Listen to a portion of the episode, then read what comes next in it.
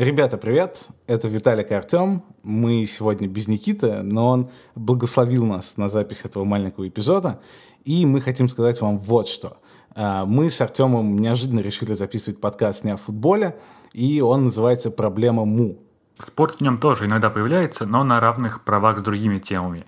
Например, в последних выпусках мы обсудили и Андрея Аршавина на Евро-2008, и Нью-Йорк 90-х, и сериал «Друзья», и даже фестиваль «Дамры» в Тамбове, о котором мы разговорились после обсуждения японской государственной компании «Клевая Япония». Мы уже записали 6 выпусков и продолжаем дальше – и если вы хоть немного соскучились по три Миссисипи, а мы с Артемом очень соскучились, то предлагаем вам подписаться и на проблему Му. Мы оставим все ссылки в описании этого эпизода, но вы можете просто вбить в поиск «Проблема Му».